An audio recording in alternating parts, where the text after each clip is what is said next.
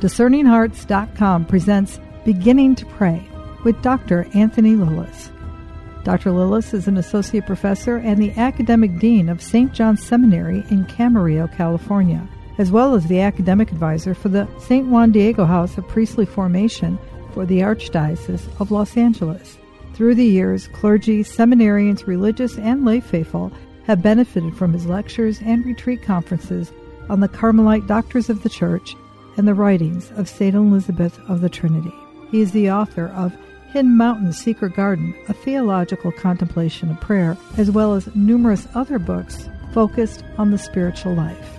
In this series of conversations with Dr. Lilles, we focus on Doctor of the Church, St. Teresa of Avila, and her great spiritual masterwork, The Interior Castle. Beginning to Pray with Dr. Anthony Lilles. I'm your host, Chris McGregor. We continue our conversation from our previous episode discussing the fourth mansion, chapter 3, of St. Teresa of Avila's interior castle. Would you say, Anthony, the process as we enter into this disposition of being open in prayer to wanting and desiring to love Jesus more, to love God, to reach out in that, that it's a process. It, we hear it so often. It's to listen, and that from what I've heard you say, and, and from this particular chapter in this section, that it's as we begin to do that, we may, in listening, the, the Lord may be bringing forward some things He sees in us. Don't try to push things away necessarily as much as all right, this is here. I give this to you, Lord. And it may be memories that we long for, had forgotten, or it may be sentiments or even sins that we weren't even truly aware that we had embraced. And that process can take a long time in this deep listening and this conversation of love. It may take years. And it sounds as though it didn't for a while with Teresa. and it still continues in my life, but is that a, a fair way of looking at this type of recollection that she's speaking of? Yeah, you know, when you try to produce it yourself, there you get into a lot of you actually delay. God mm-hmm. wants to give you this gift, and so you try to grasp it, and you you delay His own work in you. Uh, whereas if you're surrendered and open to what He wants to do, you have given Him the freedom finally to give you the gift part of the reason why this conversation takes so long is it's hard for us to let go of control and to be completely surrendered to the Lord. It's just that something in us rebels against it. Adam and Eve, since that time, we we've had a hard time with trust of, with the Lord, and and so in this kind of prayer that the Lord wants to give us, in order to give it to us, He will take some time disposing us to be able to receive the gift. She gives a number of reasons why we shouldn't try to seize this gift of absorption.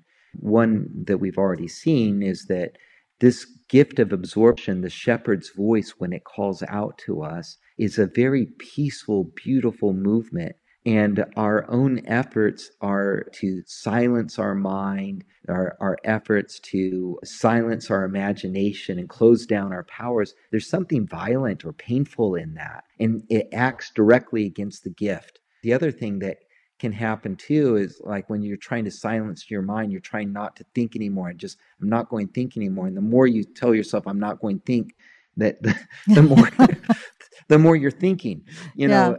And she even says that. I mean, she even brings that forward. She says, doesn't work for her. It, all she does is make her think more.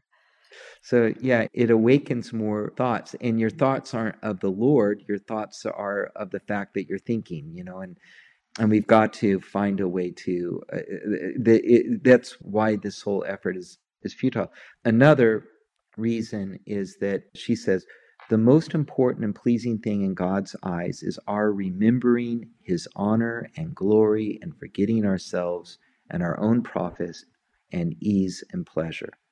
And how can a person be forgetful of himself when he is taking such great care about his actions that he dare not even stir or allow his understanding or desires to stir? even for the purpose of desiring the greater glory of God, or of rejoicing in the glory which is His. When His majesty wishes the working of the understanding to cease, He employs it in another manner, and illumines the soul's knowledge to so much higher a degree than any we can ourselves attain, that He leads it into the state of absorption in which, without knowing how, it is much better instructed than it ever could be as a result of its own efforts. This idea of allowing the Lord to lead us without our knowing how, it's an idea that John of the Cross will also pick up on in his great spiritual classic called The Ascent of Mount Carmel. It's a commentary on his poem, uh, The Dark Night. And that poem, The Dark Night, is all about how the Lord kind of puts our soul at rest or into sleep so that without our knowing how, that's in the dark night, without our being able to see, he draws us into deep intimacy with him.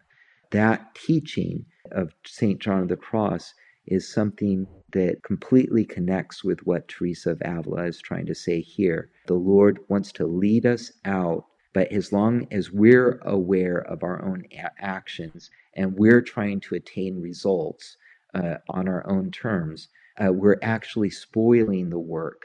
Uh, we're too self aware. If only we would be more aware of the Lord's honor and glory and how magnificent He is. If only we would rejoice in the goodness of who He is. All of a sudden, the ability for Him to lead us into this beautiful movement of prayer, we would be giving Him the freedom to do so. But the more occupied we are with the results we want instead of His glory, the more we put handcuffs on God and prevent Him from being able to give us the gifts He wants to give us. Again, it's such a struggle sometimes, Anthony, because even in the Catholic Church today, there are, I don't know how else to say it, uh, different schools of thought that you need to empty everything in your mind. And you just sit there pull a number or use a word, and then anything that comes forward, push it aside. Mm. And I've experienced that. There are some who may say, well, that was very helpful for me and that was very edifying, and we do that practice. I've read The Interior Castle. She seemed to say that goes against, we're pushing things away. And maybe I'm not describing that well, but what's your insight on that? Yeah, no, I think that kind of goes with exactly what Teresa is trying to say to us in this text. One of the names for the kind of prayer that you just described, where you repeat a word over and over and then push everything out to the side, that's called centering prayer. Mm-hmm. And before that, you know, transcendental meditation kind of advocated basically the same kind of technique. And the idea is then, uh, and people experience something, they experience some kind of psychic state. So I'm not going to say that the there's no experience there at all. The, the question is is that psychic state ultimately salvific? Does it lead you into the kingdom of heaven? Does it lead you into Jesus? Does it lead you into the honor and glory of the Father? Teresa of Avila has questions about that. That's what she's raised in this. She, she's not so sure that kind of technique actually helps. She thinks it's too self occupied, actually. All the effort to force yourself to be quiet through this prayer word is is actually incredible self occupation. So, so then the question comes: If I can be so self deceived and so caught up in self occupation so easy, how do I avoid that? How do I get around that? And this is where that little passage I read about turning our hearts to the mm-hmm. honor and glory of God is key and subordinating all the desired results we want to that and just say, Lord, you know, you will produce the results when you want. What I want is your honor and glory.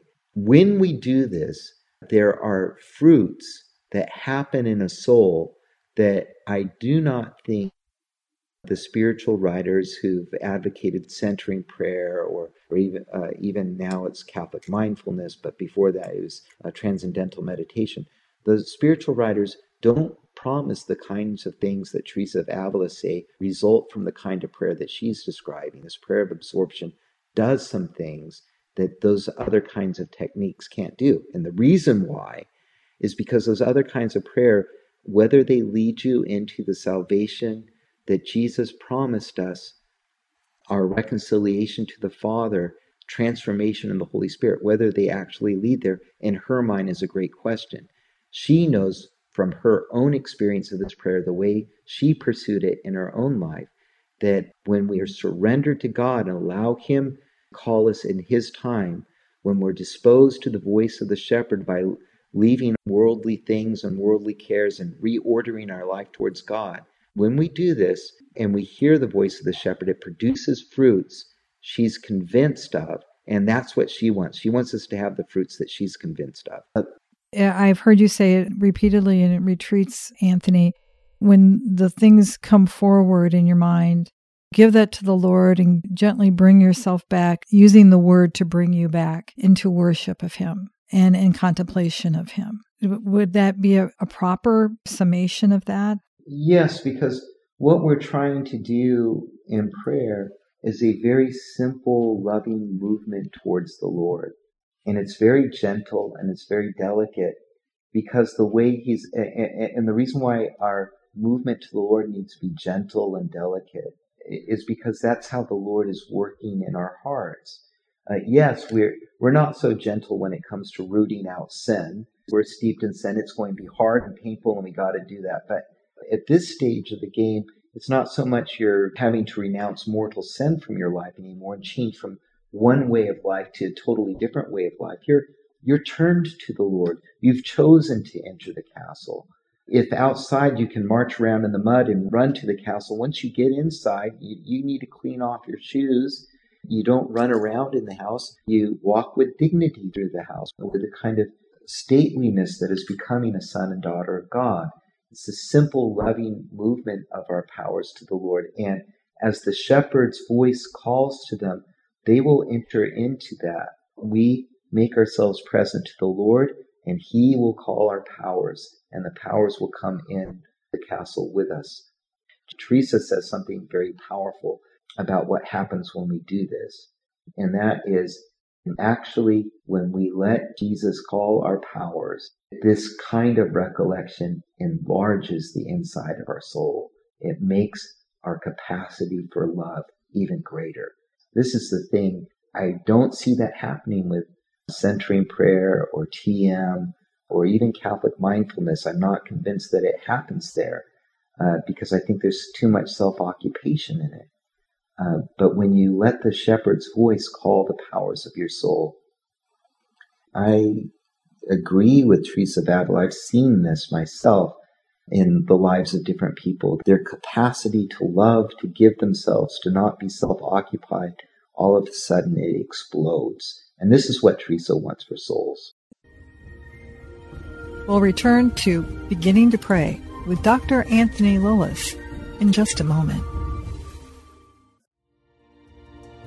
This is Dr. Anthony Lilles. And Chris McGregor, and we invite you to join us in a once in a lifetime Discerning Hearts Trinitarian pilgrimage throughout the Holy Land. This will be a unique opportunity for contemplative prayer, spiritual teaching, and fellowship in one of the holiest areas on the earth. The place is touched by the lives of Jesus, Mary, and the apostles. During this time, we will also walk closely in the company of the prophet Elijah through the most miraculous moments in salvation history, which would later become pages in the gospel. Along with Sister Magdalite Balduc of the Community of the Beatitudes, the community of the famous Father Jacques Philippe, we hope to lead you into a new encounter with the great mysteries of our faith and a renewal of your devotion to the Lord. Join us May 23rd through June 2nd, 2020. Please visit discerninghearts.com for a full itinerary and learn more about the Discerning Hearts Trinitarian pilgrimage to the Holy Land.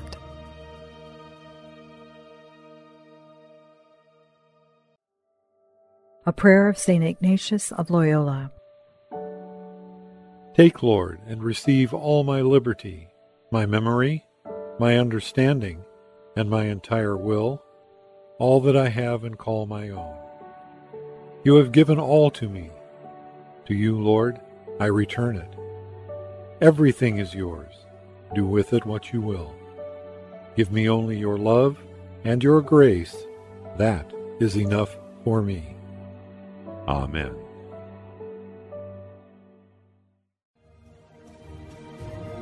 Hello, my name is Deacon Omar Gutierrez, and I want to ask you to support Discerning Hearts in a special way. We, Chris McGregor, the board, and I all know that not everyone listening can help financially.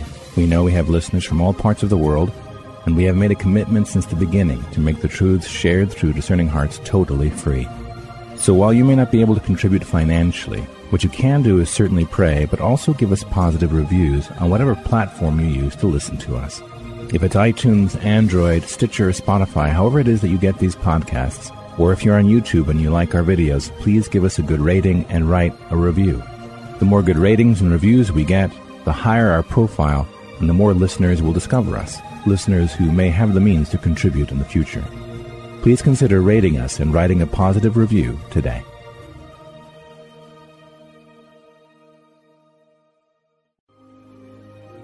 We now return to Beginning to Pray with Dr. Anthony Lilles. The one thing that we are called to do, if I'm reading Teresa right in this, the action is to avoid sin.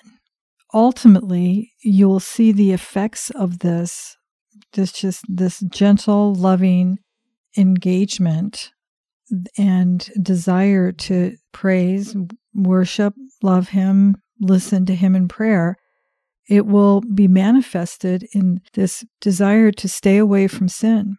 And she uses that analogy of the baby nursing at the mother's breast. I mean, that is very powerful, isn't it? Mm. This would be, you know, part of the fruit of this kind of prayer. You, you engage in it. You're strengthened again in your struggle against sin. It's not something that has the same claim over your life, and you have much better ability to avoid it. Was speaking to someone more recently who fell and fell really, really hard. And they're trying to climb back into the life of prayer again. And we talked for a long time about the importance of exactly this kind of prayer where you simply present yourself to the Lord, how he communicates everything you need to win the struggle. Thing that the soul said to me, this good person said to me was, you know, Anthony, it's not really true that the Lord only gives you what you can handle. He, I, he goes, I feel like I've been pushed far beyond anything I can handle. It is true. The Lord pushes us to the very periphery of our being so that we learn to rely not on our own industry, but on Him alone. When the Lord says that He, when it's said that the Lord never gives us more to handle. He doesn't mean that more than we can handle on our own. He means more than we can handle with Him. But if we try to go to the uh, engage the struggle of sin without the Lord, we're going to fall every single time. Um, we will always find ourselves pushed beyond what we can endure. But if we will turn our hearts to the Lord and give Him the thoughts and desires and dreams of our hearts and surrender them to Him without a pure love, the Lord is going to do something magnificent inside us. And part of the magnificent thing is freedom from sin, strength to endure temptation. So that's part of this too. This holy recollection, it frees us from sin. It gives us strength against temptation. In addition to the strength and freedom, this holy absorption in the Lord enlarges our ability to love. We find ourselves not only free from sin, strong against temptation, but our capacity to love grows within us. We want to do heroic things. We're no longer afraid of doing penance. Why don't we do penance? Why don't we go to confession more? Why don't we pray a little bit more and fast a little bit more? Because, you know, in the back of my mind, our minds, we think, oh, this isn't so good for my health. It might impact my life in a negative way. And so I better not push myself too hard. That, that's the self lie. That's self occupation. Obviously, we want to submit things to our spiritual director. But what's really going on is lethargy. Our hearts are too small.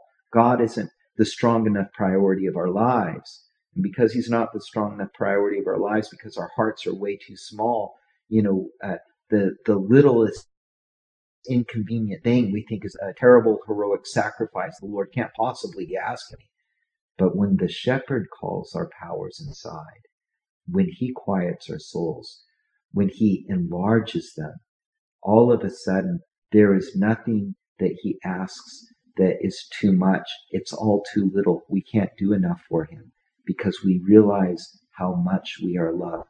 The immensity of his love that he reveals in this kind of prayer when we allow him to call our, our, our powers, when we um, uh, are vulnerable to his voice. The immensity of love of the Father that is unveiled before us, that resounds in us, makes our hearts grow, expand, be so enlarged with love that we want to do anything we possibly can for him. Penance no longer scares us. Sacrifices no longer intimidate us. There is nothing that we do not want to do for God. A new courage is breathed within us. And that's why this prayer is so important. You know, she ends the chapter in the last several paragraphs with an interesting concern, something to watch out for. She mentions trances, that we might be deceived in thinking that we give too much and that can be ill for our health and it can be a deception. It is possible to induce a kind of trance which is not salvific encounter with the Lord. Uh, it's possible to do that even within a church or oratory. So it looks like prayer from the outside, and you think you've achieved something because you've gotten to this state of consciousness. So, how do you know w- whether the state that you've entered into is actually from God or not? This is where spiritual direction is great import. If there's no fruits, it's probably not from God. This kind of prayer is meant to be fruitful in our lives. It doesn't put us into the psychic state uh, where we're kind of above and beyond and removed from everybody. That actually could be a demonic deception. And, and Teresa talks about that. I have to admit, uh, she does crack me up a bit. I'm going to be just when she says they fancy this a trance and call it one, but I call it nonsense. so yes. It does nothing, just as you said, but waste their time and injure their health. I just, she's so practical and earthy that it, it is not that the, the, the person I mean, they're not, maybe you would like to believe that it's a, they're trying to be biased, that there's an, a, an intention of heart, but as you said, they can be deceived. Yeah. And what's important at this stage of the game, you're dealing with not a beginner in the spiritual life. You're dealing with somebody who kind of begun to have a lot of really great practices. And so in the back of your mind, you think you're beginning to accomplish things and uh, and that it's all smooth sailing from here. You know, this is exactly when we're most vulnerable to demonic uh, deception. The evil one is going to work to try to give you something that appears to be very, very good, but is not the work of God in you. And this kind of trance uh, induced kind of recollection is a cheap substitute for the grace that Teresa of Avila is wants us to know. She's trying to clarify that we're talking about peace, we're talking about a new gentleness, we're talking about our powers entering within the castle more deeply, being drawn closer to Christ, but uh, she wants to distinguish this from like a artificial peace. She says, it must be understood that although when the state is something that really comes from God, there may be languor, both interior and exterior. There will be none in the soul which, when it finds itself near the Lord, is moved with great joy. This is a curious paradox. On one hand, she says, when this prayer begins, there may be an experience of languor, some kind of suffering. And the suffering can be exterior, it might come in the form of physical illness. It's a curious thing. Those who begin to be drawn into prayer, like Teresa of Avila herself, it's not that their physical ailments go away. Sometimes they seem to get more. The number of contemplatives I know who deal with serious physical difficulties or their lives falling apart all around them and people they love leaving the church and everything going wrong that's is very hard a painful suffering for them that's an exterior languor they're suffering and then in addition to that there can be interior things to that happen like terrible anxieties that weigh upon the soul and dread and fear and all kinds of things that kind of paralyze us or uh, sometimes the the worst uh, fantasies impure fantasies kind of the soul suffers from those things. And yet those things that i just those interior trials aren't the deepest core of what's going on so this is where the paradox all those trials are going on and yet the soul on a deeper level has a fundamental happiness. And for those who use other techniques and things, one of the things you one of the things to discern whether this technique is helping me or not is do I have the joy of the Lord? Because a soul that is drawn into this prayer by the voice of the shepherd does have this joy. Everything can be going wrong on the outside in the exterior, and many, many things can be going wrong on the interior, on the inside. You can be at, on a certain level almost a psychological wreck, but but you still have the joy of the Lord. Just to kind of bring this home, uh, Louis Martin, the father of Therese of Lisieux, they wanted to canonize Louis and Zélie Martin because they wanted to hold up before the faithful a married couple that was saintly. But there was a problem with Louis. Uh, the problem was that he, at the end of his life, he struggled with severe mental illness. He would be seized with kind of fear and anger and use foul language sometimes and violent movements. And they thought, how can you say that such a man is a saint if he suffered a mental illness that would cause him to pay, to act so irrationally? And so that was the big debate in Rome in the early 1990s about Louis Martin. Can somebody who's mentally ill be a saint? Can somebody who is experiencing interior languor, psychological suffering, actually be a saint? And the answer ultimately, as we know, with the canonization of Louis and Zélie, yes, you can suffer these things and still have the joy of the Lord, still be fruitful in the Lord. That the joy of the Lord is not limited even by psychological illness. And I wanted to bring that up today because I've met contemplatives and other people of deep prayer who sometimes struggle with different kinds of mental illness. And it's a terrible, terrible cross. And yet, as I speak to them, I also see they know the joy of the Lord. The powers of their soul, though they're, they're not well and not permitted to, to experience terrible suffering, those powers have drawn close to the Lord, and the Lord has expanded their hearts, has enlarged their hearts, and they want to do heroic and beautiful things for the Lord, even though their whole psychology and their life is falling apart around them. God can still work in them and still gives them this kind of prayer. Yeah, I'm thinking of even those who are uh, suffering now with things such as Alzheimer's and you can begin to see the memory is fading. You can see it in their life, can't you, Anthony? There are some things that they still hold on to so tightly. It's so deep, it's so penetrating that it just, it's all about grace, isn't it? I mean, it's the great mystery of grace. You can extend this to, to other things too that, uh, uh, but uh, Alzheimer's, you know, um, uh, sometimes you have a loved one and all of a sudden they're acting uh, irascible and angry in a way they didn't act before. And it disturbs your heart that you see what you see. Does this mean that they aren't close to God, that their life of being faithful to the Lord and a good witness is all thrown away because they're subject to this disease? And all we see is on the outside. All we see is the physical manifestations of a disease. But interiorly, what God is doing there, that is something magnificent and it might be all hidden from us. Our obligation becomes to support this soul, even though the soul doesn't understand what's going on, doesn't understand its own suffering.